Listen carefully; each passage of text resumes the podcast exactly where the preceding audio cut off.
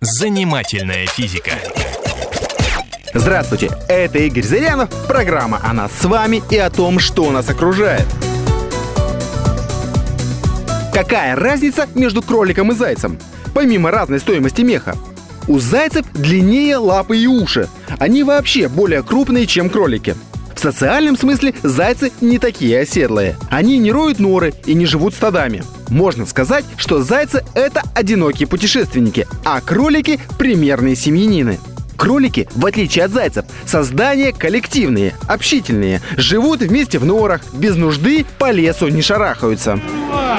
Заняв одну территорию, они долгое время обитают на ней. Живут в одной норе, из года в год совершенствуя ее, достраивая дополнительные ходы и помещения.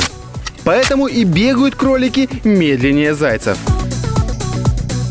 Интересно, что задние лапы у тех и у других длиннее передних, поэтому в гору они бегут быстрее, чем с нее. И те, и другие предупреждают друг друга об опасности, барабаня лапками по земле. Когда их преследуют, путают следы или делают большие прыжки, чтобы сбить преследователей с толку. Кроликам хорошо, они бегут в сторону норы. Зайцам же остается уповать только на собственные ноги. Кроме ног и тем и другим выжить помогает быстрое размножение. Известная поговорка отражает реальное положение вещей. В Австралию много лет тому назад завезли три пары кроликов, а теперь они представляют собой национальное бедствие. В отличие от зайцев, кролики хорошо приручаются и быстро привыкают к людям. Что и говорить, семейные товарищи. Все же попытки одомашнить зайцев ни к чему не привели.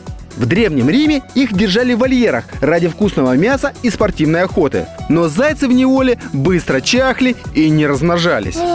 Зайцы и кролики никогда не скрещиваются. Было проведено много опытов на эту тему, но наличие глубоких биологических различий категорически исключало получение потомства. Занимательная физика.